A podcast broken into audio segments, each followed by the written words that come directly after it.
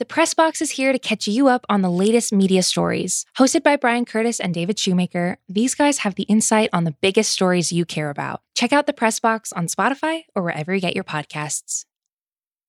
It's the Ringer NBA show presented by FanDuel. The road to the NBA Finals starts now, and FanDuel is the best place to get in on the action. Right now, you can check out the new and improved Quick Bets, which are back and better than ever for the NBA playoffs on FanDuel. Find out what you're looking for faster and easier with more props right at your fingertips. You can check out live bets like three minute markets and exclusive live bets like quarter player props, player assist combos, and more. So download the app today and bet with FanDuel, official partner of the NBA. The Ringer is committed to responsible gaming. Please visit rg help.com to learn more about the resources and helplines available. And listen to the end of the episode for additional details. Must be 21 years and older 18 and older in DC and present in select states. Gambling problem? Call 1-800-GAMBLER or visit rg-help.com. This episode is brought to you by Arby's. Arby's better not catch you slacking on snacking with their new 2 for $5 chicken wraps. And your choice of ranch, barbecue, honey mustard, and a bonus flavored called Incredible Value. You can't taste it, but boy, is it sweet. Arby's 2 for $5 chicken wraps are here for a limited time at participating locations. Visit an Arby's near you or order ahead on the Arby's app.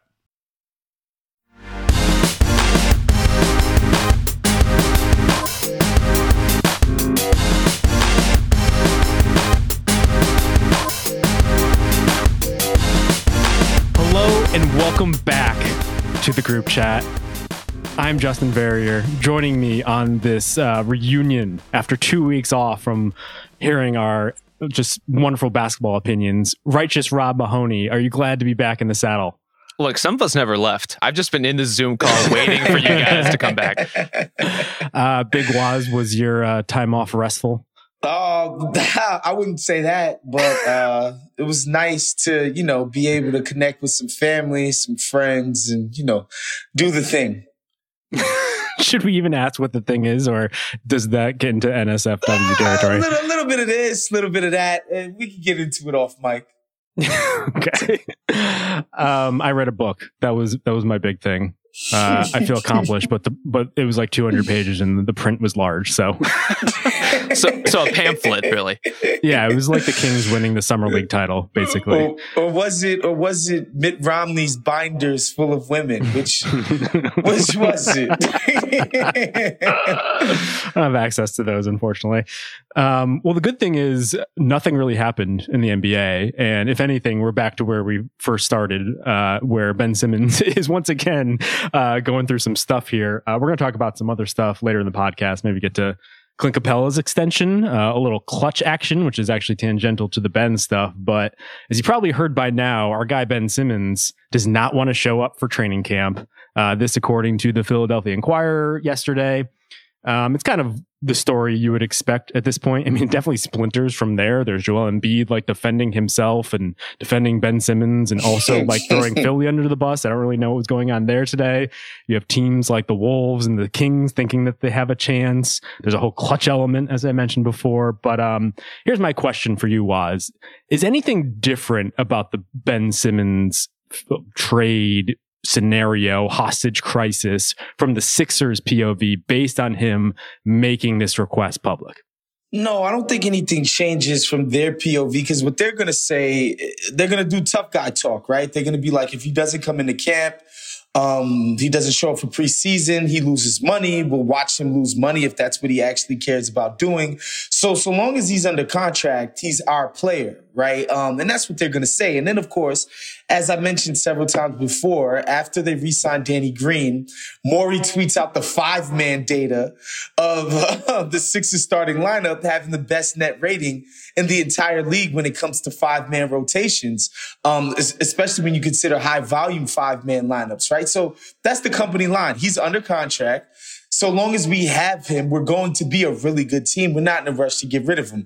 But the reality is, your own teammate talked about you as if you were a dead person. okay, Danny Green is talking to our, our, buddy Howard Beck about Ben Simmons in the past tense, as if he had already died. And so, um, yeah, that's that's just the reality of the situation. I don't think this even changes anything for the other teams either. Like you were either in on Ben Simmons or you were out you knew who he was, you knew what he was, like who he was as a person, what his attitude, what his approach is like.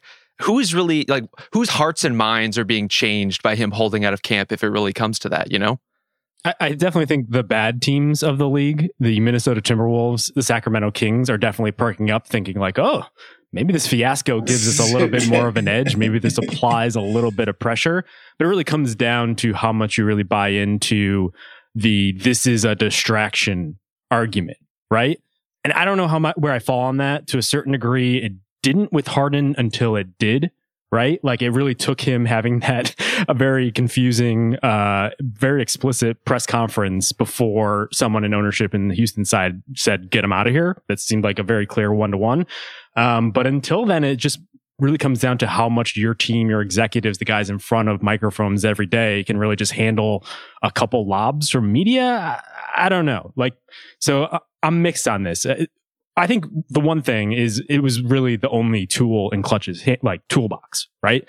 They wanted to make this more of a thing because that does potentially give them more of an edge. Yeah, and I think theoretically, right, if you're Morey, the idea of presenting this this sort of public face of we love Ben, he's great, we're to be great with him, is that it it gives you more trade leverage to, to say to teams, I have no problem walking away from this. However, however, for those of us who live on planet Earth, um, when a guy says he doesn't want to show up to camp, if he's saying he doesn't want to show up to camp, of sure, maybe he might get forced to come play because of financial obligations and stuff. Uh, why do you think we're going to watch him play better than he did last year while he doesn't want to already be there? Like, to me, this puts the, the, the Sixers in a weird bind when it comes to trying to extract value from this trade because there's no world in which he's better than what people perceived him to be last year, right? Like that's not going to happen. You either don't play him, which I think is the best thing to do, but also presents the idea to other teams like, look, you can't even play this guy anymore, right? So why should we give you anything for him? Or you do play him and he looks horrible right? And that's why I said from the beginning, like the longer this drags out, the worse it is for the Sixers as far as um the value that they think they're going to get for this guy because I don't see a scenario where he comes in and he just goes gangbusters for this team and his value goes out the roof. Well, and there's a lot of mixed messaging from the Sixers as to whether they even want him to be there. You know, jo- Joel Embiid was on Twitter this morning tweeting first, I hope everyone is back. Second, not everyone is built like me, which is exactly what I told Sasha while you guys were out.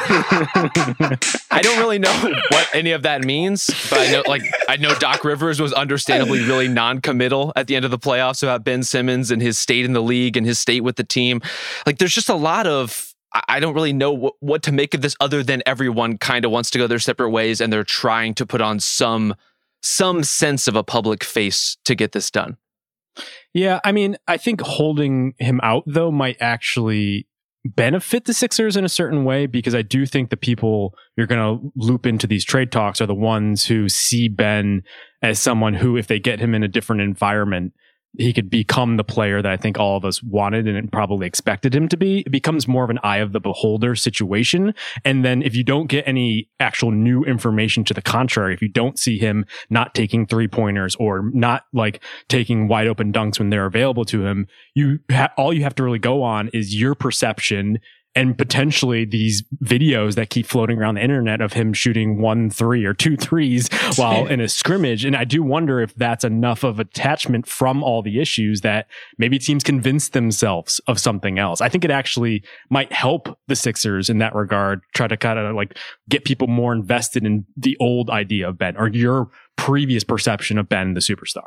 Well, you just hit the nail right on the head, just when when it comes to trading for Ben Simmons, you either believe that you can get him to be the aggressive player that we all want him to be, or you don't, right? Like you think get him in your locker room, your building around your people, your coaching, your culture, uh, and he's going to turn into that type of player. And so, to a certain extent, it's like uh, it doesn't kind of matter whether he plays or not. If you think it's the Sixers culture and locker room and atmosphere that's holding him down. However, my counter to that is, you know, it's it's twofold. It's like one, you have to be convinced that he's ever going to be become a guy who wants to be as aggressive as, and I know I've beaten this like a dead horse, like Giannis. But two, it's not even just that you're aggressive. And I think Giannis is instructive because it's not like Giannis was aggressive and he everything just opened up for him. No, he was aggressive and he had to figure more stuff out. Right. So it's like, at least with Giannis, the aggression is a given. Right. And then the, all right, how well will you adapt and figure stuff out and add things to your game after you learn what it means to be this sort of focal point kind of offensive player in a playoff setting. And then you go out and you learn it and you apply those lessons to your new thing going forward. I'm like, wait, the, the aggression's not a given with Ben Simmons. And then two, like he's, he's going to figure everything out. I like, I don't understand why you trade for that. Well, if you're one of these teams like the Wolves, I could see you talking yourself into it pretty oh, easily. You know, you're thinking we have a we have a guy in Anthony Edwards who does not need to be coaxed to shoot. You know, Karl Karl Towns and Ben Simmons couldn't be a better match together. Facts. Right. And and the longer this goes on, I think the better chance teams like the Wolves will have to get involved. Just because other teams are going to come and go. They're going to check in on Ben Simmons and then they're going to get on with their seasons. They're going to say, okay, well, we can't trade for him. Let's see what we have with our actual team.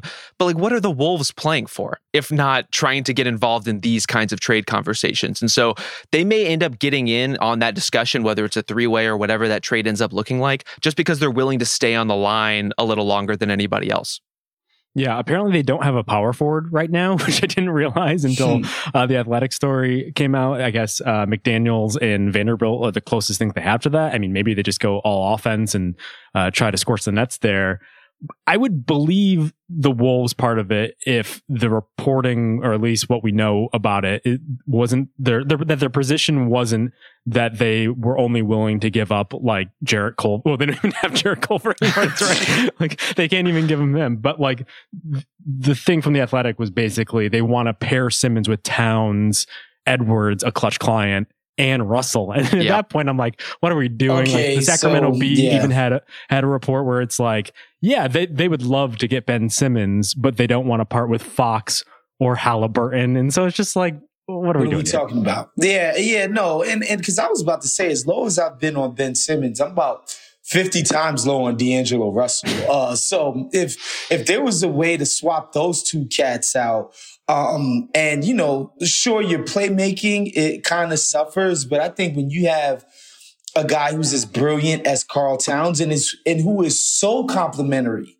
of what Ben Simmons does, I don't think the playmaking issue becomes as pronounced as it is. And I think Edwards is going to become a dynamic one-on-one scorer. So playmaking becomes something that you can de-emphasize in that kind of swap, right? Uh, cause Look, I get that D'Angelo Russell played quality basketball for like 40 days that one time with the Nets and he snuck into an all star game. And so people think that he's like some really good player because of the pedigree as far as being, you know, a top three pick and all of that stuff. But I, I would do that in a heartbeat if I'm Minnesota. Yeah, I mean, I'm more of a Russell believer, but like the past year or two really hasn't given much to that argument. like he just hasn't been as uh, as available to be as confounding sure. as he often is. Uh, th- I mean, this is the problem with the Sixers in general. Like they're not just asking for a bunch of picks. This isn't a James Harden situation. They need a star in the hand to keep this rolling with Joel Embiid. And so, I mean, we've had this conversation before, but I think it's worth having again. Like we know they're waiting on Dame. If Dame does not become available and you have to pull the trigger, what's the best you can get? And it becomes a pretty small pool of guys pretty quickly. Rob, is there any like team or player that you would be looking at if you couldn't get a Dame? Not happily. And that's right. where this whole thing goes off the rails for the Sixers. It's like if you can play this over the longer term, maybe you bump into Dame becoming available or Brad Beal or someone else we're not talking about suddenly becomes you know available in the trade market. But if we're getting into CJ McCollum territory, into the D'Angelo Russell sweepstakes, these aren't deals that really move me if I'm the Sixers. And so they they would kind of have to talk themselves into one almost all-star type guy and a couple of role players and maybe like a high upside young guy in a deal I'm not sure that's really changing your life if you're the Sixers, but they're at the point where they don't get to pick and choose these things if one of their best players isn't going to show up to play. Well, I mean, the obvious one I guess after Beal, who we could talk about, but that doesn't seem like that situation is going to get resolved any No. quicker than uh, the Dame situation. But is Zach LaVine, who ominously was announced as a Klutch client at like a minute before this report came out. What what makes us think he's available? Uh, well, that he signed with Klutch ahead of a contract year. I mean, so so I think it's I think that there's a lot of signaling that goes on when you know uh the guy who orchestrated the Anthony Davis departure who's now in charge of the Ben Simmons departure uh you know signs on as a client a guy who ha- who's up for a huge contract extension but look I think the Rich Paul I think what makes him available Rob is not just the the Klutch of it all um hashtag and Klutch we trust just so anybody was wondering. Um, in case anybody was wondering, um, I don't think it's just that. It's what I mentioned, you know, a few podcasts ago when, you know, Windhorst asked him about his deal, and he's like, "I just want respect." Yeah. I'm mm. sorry when you start talking about respect from your current employer, that's because you're not happy and you want to get the hell out of Dodge. Nobody who's, you know, really happy about their situation and like, put it this way, like, imagine if somebody asked Giannis about the Bucks organization and he started talking about, well, I just would like for them to respect me. People be like, what? no, because that would never come up, right? Like he's obviously got a certain amount of trust and there's a mutual respect there between player and organization as a franchise guy, as, you know, management seeing the guy as integral to what they're doing in the future. Obviously, Zach LaVine hasn't been feeling that love from Bulls management and the Bulls brass. And so, you know, I see those comments while he's on the Olympic team. I see Rich Paul now involved in the situation. I don't know how you don't think this guy's not on the market. How do you think he's not on the market? I mean, he may be, but I think the signaling is the important part because to me, what allows Klutch to chase all the big deals that they have for their players is that reputation. It's the the implied threat that a Klutch client is willing to just walk out the door if they get a better offer. Like that threat is real. As to whether the data and the history really backs it up, I don't like like John Wall was a Klutch client, got the supermax from the Wizards. Uh, Dejounte Murray, you know, re-upped with the Spurs. You got Draymond re-upping with the Warriors. Like their guys stay.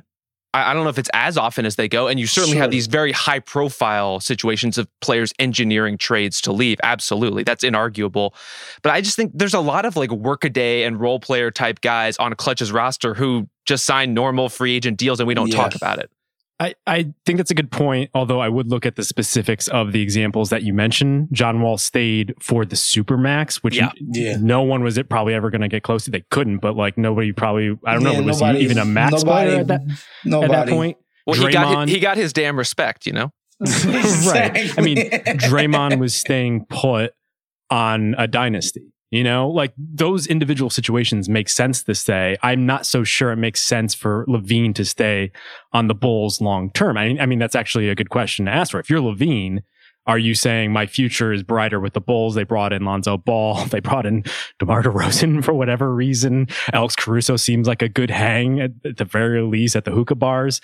Um, or would you rather go play with Joel Embiid and try to win championships? I mean, for me, I think the, the answer is obvious. And if that is obvious to us, I imagine he feels maybe close to that. We need a, a name for this particular part of the offseason where it's like after all the trades, all the free agency, before camp, when everyone just starts kind of grumbling who isn't happy with what their team did, the Zach LaVines, the Ben Simmons. We need we really need a designation for this period of time. This period of time is called NBA media. Get your ass back home from vacation. I know we're just licking our chops. Other than this, we were ready to talk about like Laurie Market and trade, like part two, just like what his impact and specific role was going to be. Kevin Love maybe playing. Yeah. So thank you, Ben Simmons. This episode is brought to you by Arby's. It's 3 p.m. and dinner is still hours to come. Maybe lunch didn't quite hit the spot. That's where the new two for $5 chicken wraps from Arby's come in. Available in ranch, barbecue, and honey mustard. They're perfect for the afternoon snack attack or as an add on to your meal. Arby's two for $5 chicken wraps are here for a limited time at participating locations. Visit an Arby's near you or order ahead on the Arby's app. I mean, let's look at, at this from the Sixers' point of view too. Let's say Dame is off the table. He just falls in love with Larry Nance. Just Larry Nance becomes Bill Walton 2.0. Uh, do you think LaVine is the type of player who they could replace Ben with and still have as good of a chance, about as good of a chance to have a title run next season? Wos, what do you think? I think heck yeah. Um, just cause just that level of perimeter juice that they just did not have last year in the playoffs. And God bless Tobias Harris, right? Like he's a mid-range assassin. Doc Rivers has unleashed him to drop 21 points a game. And, and it's great. We love it. But like that's been proven that that's not enough perimeter heat in order to be a serious postseason contender. And, you know, it's, it's, it's, I think it's instructive when we watch guys like a, Donovan Mitchell or uh, Devin Booker. It's like, look, you need those type of guys on the perimeter. I'm not saying that Zach LaVine is of the level of those two other cats, although I, th- I think he could get pretty damn close. When you pair that with Joel and what he's doing both offensively as an anchor and defensively, now you cooking with gas. Okay. Like you, you've got a serious postseason offense when it comes to those two cats offensively. And then of course, we know with Joel Embiid, he's a walking, talking, competent defense, um, anytime he's on the floor. So now like you, you're a serious threat, not just the fact that the guy can just spot up right? and just let Joel go to work one on one against guys because of the gravity that he's going to attract him, because of the the special level of shooter that he is, but also on the ball, one on one, he can beat dudes. And again, the Sixers have never had that in the process era, except for that one year with Jimmy Butler, where they damn near beat the defending, I mean, the NBA champions that year, right? So they had one year of Jimmy Butler doing it for them. And then the rest has been us pretending that Ben Simmons is the next, I don't know, LeBron or whatever the hell we've been calling him for the last five years. This is a this is a erasure for the Isaiah Canaan years, by the way, but I think we can move on from that. No Ish Smith? no Ish Smith was actually my second choice there. I mean, Zach LaVine would be unbelievable there. Just thinking mm-hmm. about what guys like Seth Curry have been able to do in Philly or JJ Redick. And as you said, Jimmy Butler and Zach LaVine's kind of like the midpoint between those skill sets offensively. So if you could have a creator like that alongside Joel, that would be incredible.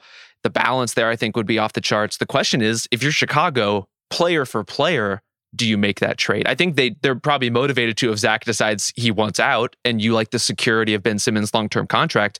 But before all this shook out in terms of you know LaVine's agency change, I'm not sure if you're the Bulls, you're looking at that and saying I'm jumping at the chance to trade one of the best shooters in the world for this guy who you know, as great as Ben Simmons is, you have to build your whole team around him. So unless you've been planning to do that this whole time, it just creates a lot Clearly of different complications. Because they signed DeMar DeRozan to a fifty hundred million dollar contract, so that that wasn't in their plans. Just peanut butter, right. peanut butter and jelly, those two.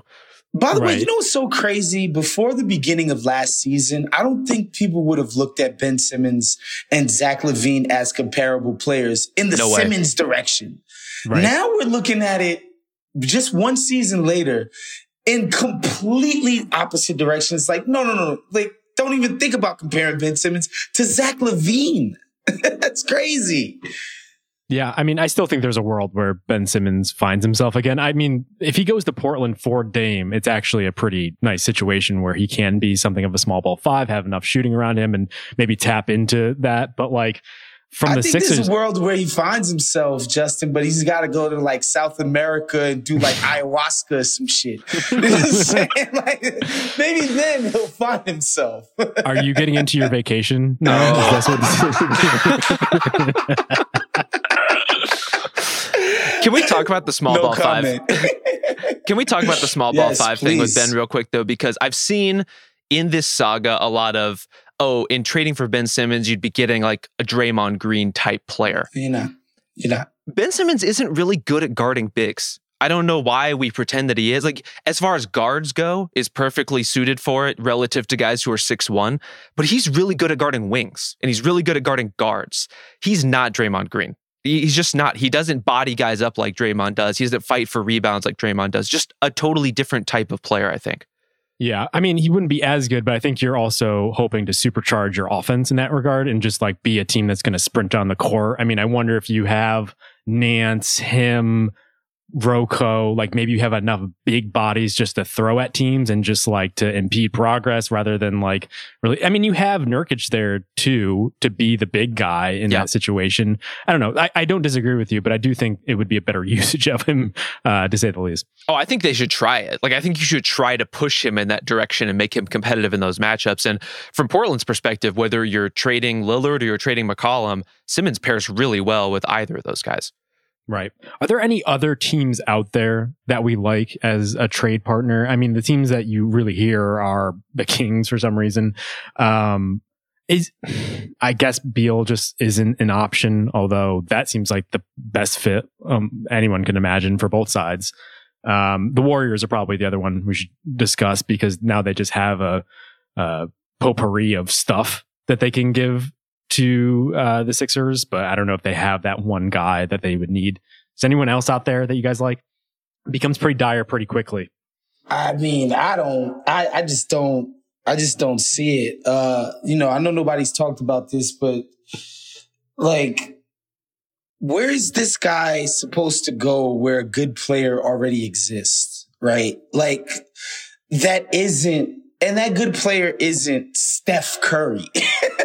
you know, like, yeah, okay, anybody can play next to Steph Curry. That's what makes him one of the greatest players of all time, right? Like he will supercharge any situation, especially for a non-shooter.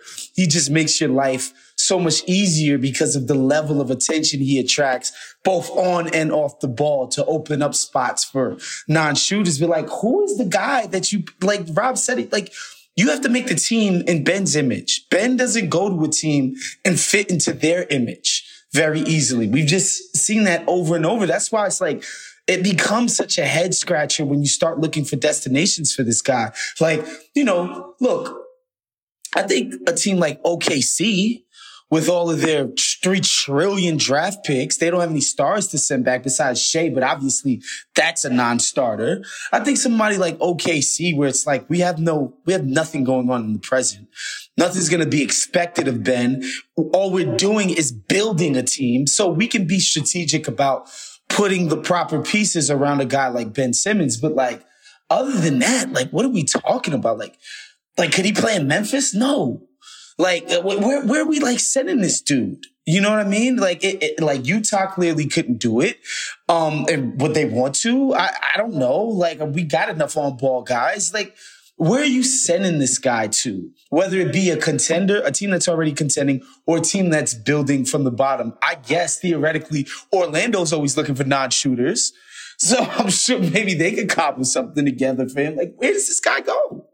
It really has to be a team that's either in a rebuild already or ready to kind of transition their whole roster to do something different. Because even if you look at the stars who are out there who you would want to pair with Ben Simmons, the rest of the rosters just don't accommodate stuffing him in there. You know, like in, in a perfect world, maybe the Hawks would be a candidate for this because Trae Young and Ben would be awesome together. But they just signed Clint Capela to an extension. Clint Capela and Ben Simmons do And not John work Collins. well. And, and they already have John Collins. So it's like how how would those pieces fit? They don't really make sense. And you run into this every you know go team for team all throughout the league. There's a reason why we keep coming back to the Wolves and the Kings. And I mean, reportedly Ben Simmons wants to go to the three California teams, which Yeah, is just inc- you incredible I was like- Sacramento I was- erasure. I was like, that's. I, was, I wanted to ask you. I was like, wait, is he is he like crossing out the Clippers or is it the Uh-huh. Kings or like what's going on with that? Because Yeah. it's four teams. Sacramento isn't a part of California, apparently. just the capital. Um, yeah, no, it, it gets really tough. I, I think the difficult part is the usual process for this is inverted, where it's the superstar who would fit on every team isn't Mm, necessarily right. available. It's we have these quarters or these this half dollar. And I would like your your dollar player. Will you please just make this exchange for me? And unfortunately, like that's not really a good way to do business. And by the way, last last year we mentioned him at the top of the show, but Harden was the guy that was on the market to start the season. And James Harden is the classic not Ben Simmons, meaning throw me anywhere. I bet you I'll figure it out. If you need me to be heavily on ball, I can do that because I'm one of the best point guards, playmakers ever. I can shoot off the ball. I can play either the one, the two, the three. You, you pick, like, it doesn't matter. Like, you put me on any team that has serious aspirations of winning a championship. I don't care. Put me next to LeBron. Put me next to KD. Put me next to whoever the fuck you want. That shit's gonna work, right? Like, that's James Harden. This is literally the opposite. Like, literally, you have to be ultra specific about where this guy goes. And how crazy is it that James Harden is at the center of another big trade what if scenario where if the Sixers had just been able to pull that off, trading Simmons and Man, whoever else and whatever else for Harden, that would have been wonderful. What a different world we would be living in today. Yeah. Right. Um, all right, let's uh, let's break here. Uh, I do want to get into the clutch of this all, uh, so we'll take a break and we'll talk about that. this episode is supported by State Farm. Man, I remember when I first got into a car accident, it was pure frustration because I did not have State Farm. And now that I do have State Farm, it is an exclamation of pure joy.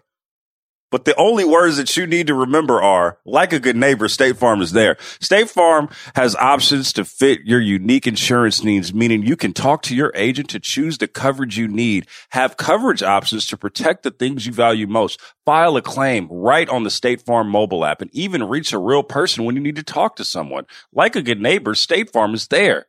Learn more at statefarm.com.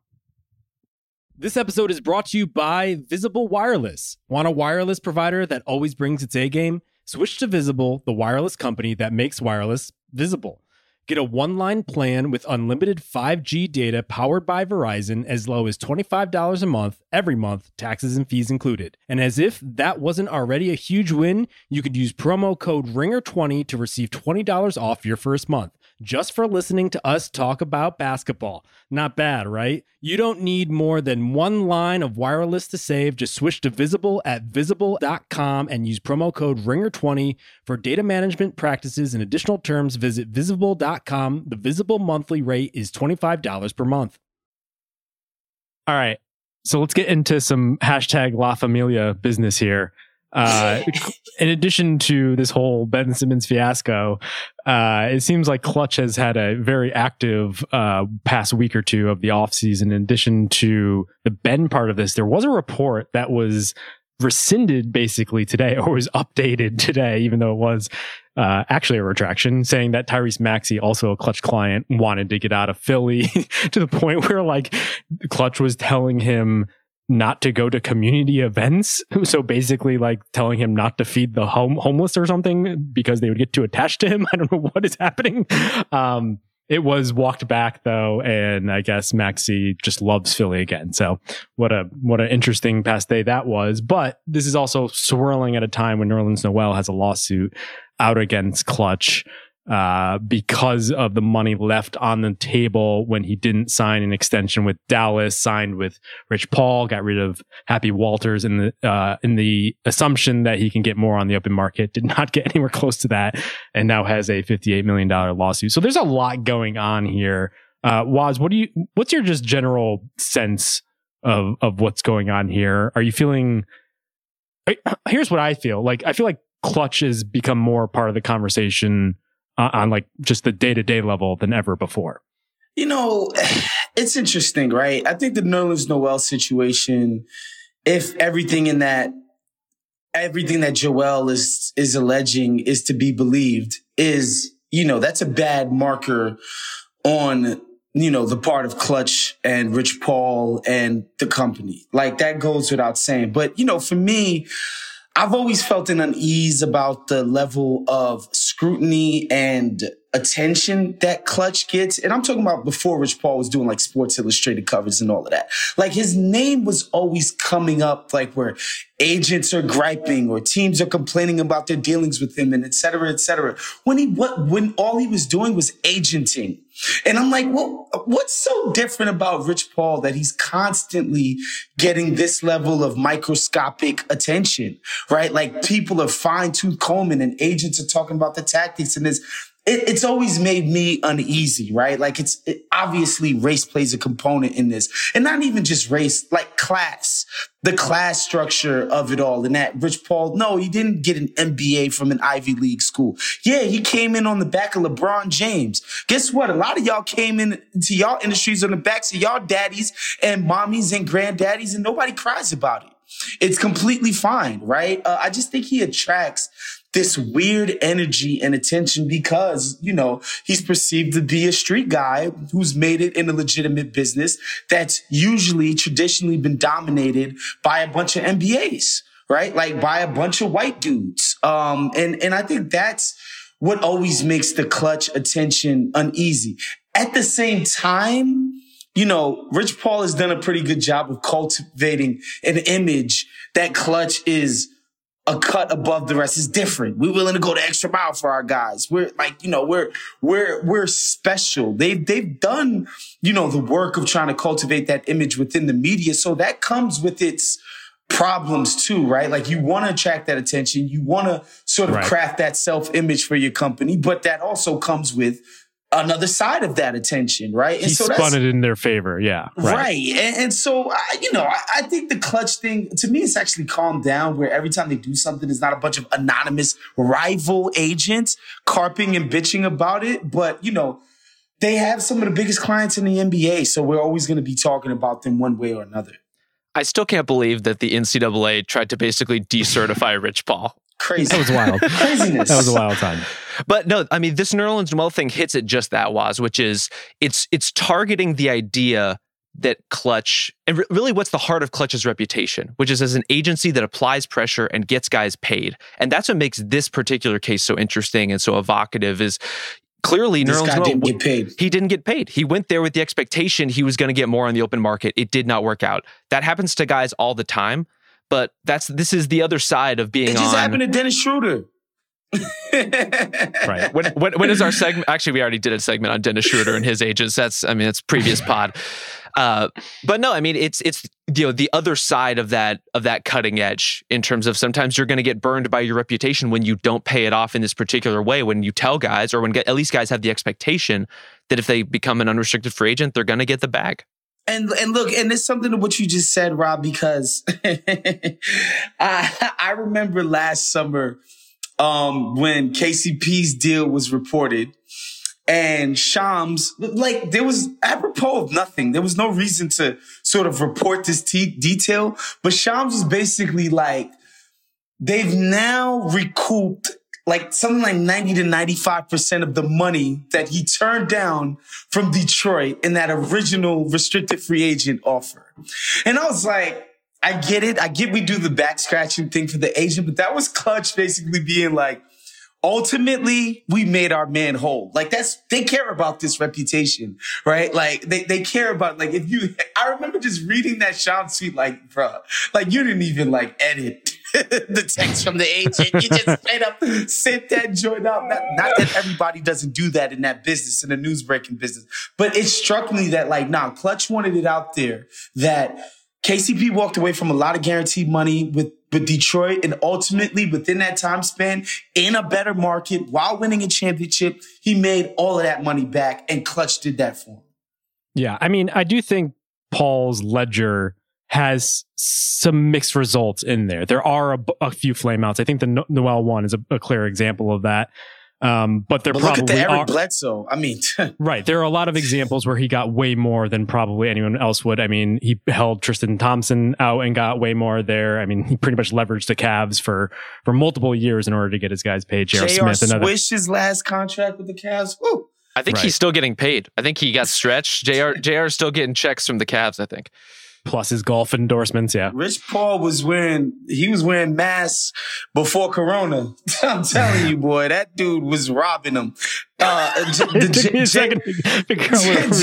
J.R. Swish, the Tristan Thompson, the Bledsoe straight up doing the opposite of, um, uh, Dennis Schroeder, uh, being like, before the playoffs come, I'm gonna get myself paid because God only knows what could happen after the playoffs, right? Like, right? They they do a good job, man, of just being like, the, hell, I think the Draymond contract is way more than should be necessary for a player of Draymond Green's level. I think they do a good job of getting cats paid. And guess what? They paid a price for coming off as the bad guy in public. Yeah, I mean they benefit and and they are like taken down a peg because that people notice their failures and their successes way more because of that. I think my just like wonderment about this whole situation is if if pretty much Paul extracts Simmons out of Philadelphia and Maxey also leaves Philadelphia. Are we in a situation where teams are becoming more turf war for agents than ever before? I think there are plenty of examples throughout the history of the NBA of, of agents uh, having their tentacles into certain teams. The Bucks were a prime example of this when Jason Kidd uh, was head coach. That team was pretty much run by that agency. Lakers are an example of Paul having a lot of influence of that team. Are we getting to the point where like ever, bef- like more than ever before, we're seeing more agent influence into like almost territories here where it's almost like sharks and, and jets going on more than, than teams versus each other. You're saying hypothetically if Tyrese Maxey were traded because he loves Right. Philadelphia. right. Yes. Loves the community there. I don't know. It just it just seems maybe it's just like more out in the open because it's Klutch because Paul like draws so much more attention, but it does feel like we're we're hearing the quiet parts out loud a little bit more than ever before. I think it's just more visible. And that's that's the Klutch effect as we've been talking about is this is an agency that gets discussed for for better or worse for whatever reasons people are talking about what Klutch does in ways they weren't talking about Happy Walters or Dan Fegan or you know like these other agencies who had relationships with teams. It's just it's just a different level of visibility. I mean, Rob, that deal that DeMar DeRozan just got, like, like if that if Klutch had did that deal, trust me, they would have found a way to be like, damn, this is what we do, baby. Like that that's a ridiculous deal, right? Like that's a that's an uh, an insanely good piece of agenting on the part of um Aaron Goodwin and them to get DeMar DeRozan 90 million freaking dollars. You know, um I just feel like if that was a Klutch situation, it would have been way more publicized and we would have heard way more about it, right? I just think on the good and the bad side, other agents just don't get the attention that Rich Paul draws. And I mean, the influence is real. You know, we, we're just talking about Ben Simmons wanting to go to the three, the quote unquote three California teams. Not a coincidence that the Lakers have considerable Klutch ties. Eric Bledsoe now a Clipper. You got Draymond. I think Moses Moody is represented by Klutch as well with the Warriors. Like those are teams with established relationships with that agency. Not a coincidence. I've been reading the uh, the CAA oral history that James Miller did, and I gotta say, like, I'm just getting bad signs of like this basically being packaging for the NBA. like, like, I don't know. I'm I'm clearly in a different headspace, but I'm just like, man, this is this is just all really gross, and I want like nothing to do with this. just like it's a whole other layer to the transaction game that just makes things way more of a pissing contest than anything that like we would actually want to discuss. And it's just like it's a little exhausting. I'll just say that. Well, I think there was a reason it was out of NBA coverage for so long, especially at a time where we wanted to mythologize players and we wanted to, you know, have a more romantic vision of the game. I think fans now want a more complete view of things. If if you want to seek it out, if you just want to watch the games and you know uh, celebrate players, you can do that. But there is there is certainly a, an underbelly to the NBA, sometimes dark, sometimes not, uh, with all the dealings going on.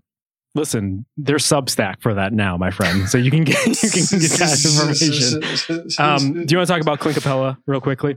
Sure. Uh, so today on Wednesday, he signed a two-year, forty-six million dollar extension, according to ESPN, with the Atlanta Hawks. Interesting because he already had two years on his contract, uh, so this should take him through his age thirty season with the Hawks after doing a good job.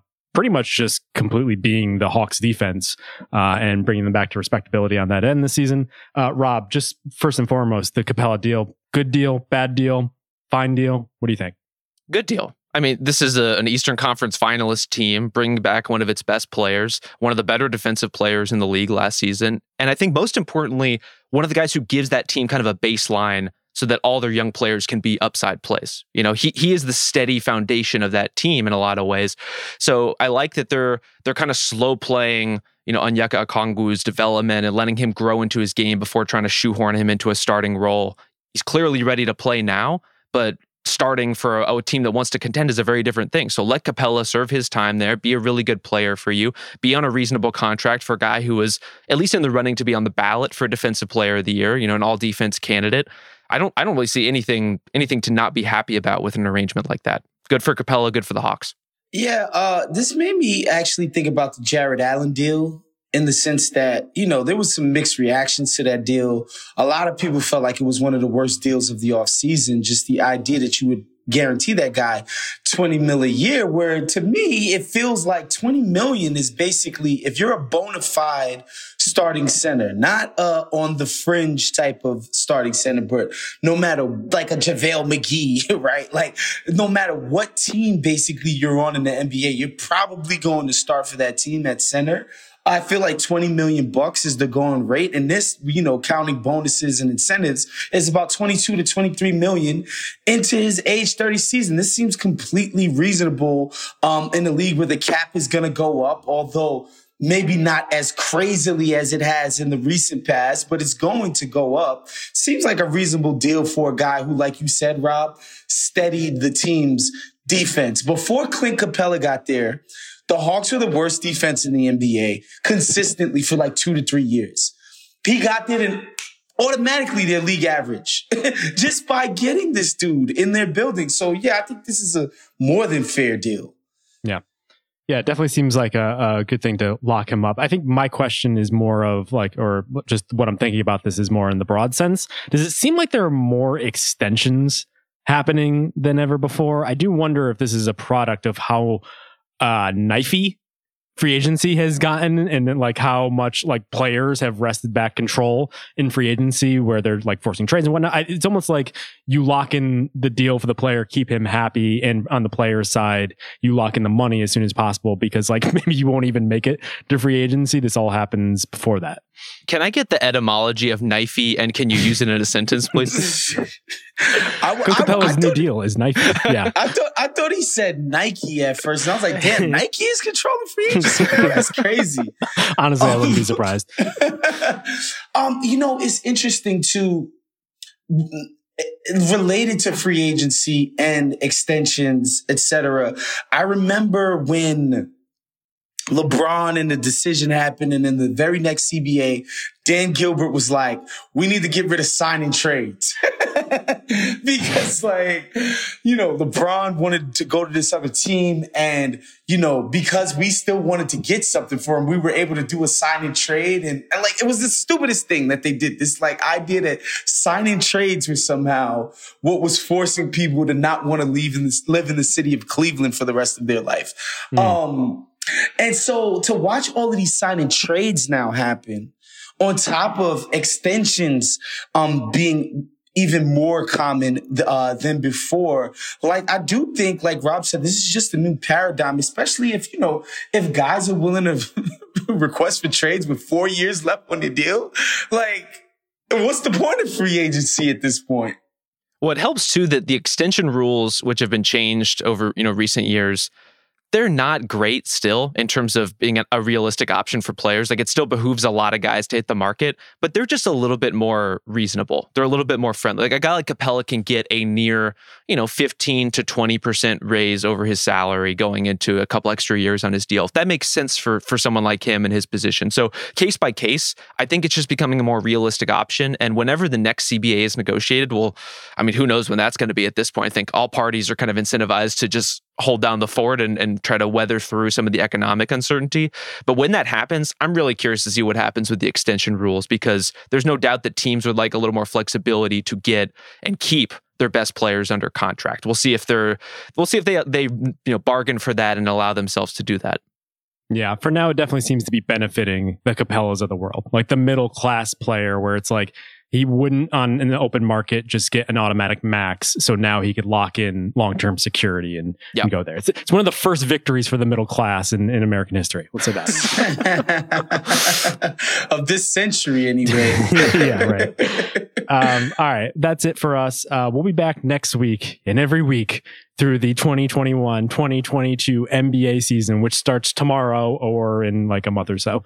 Um, thank you to Sasha Ashall, our Rich Paul of this podcast. Thank you for keeping the count right for us.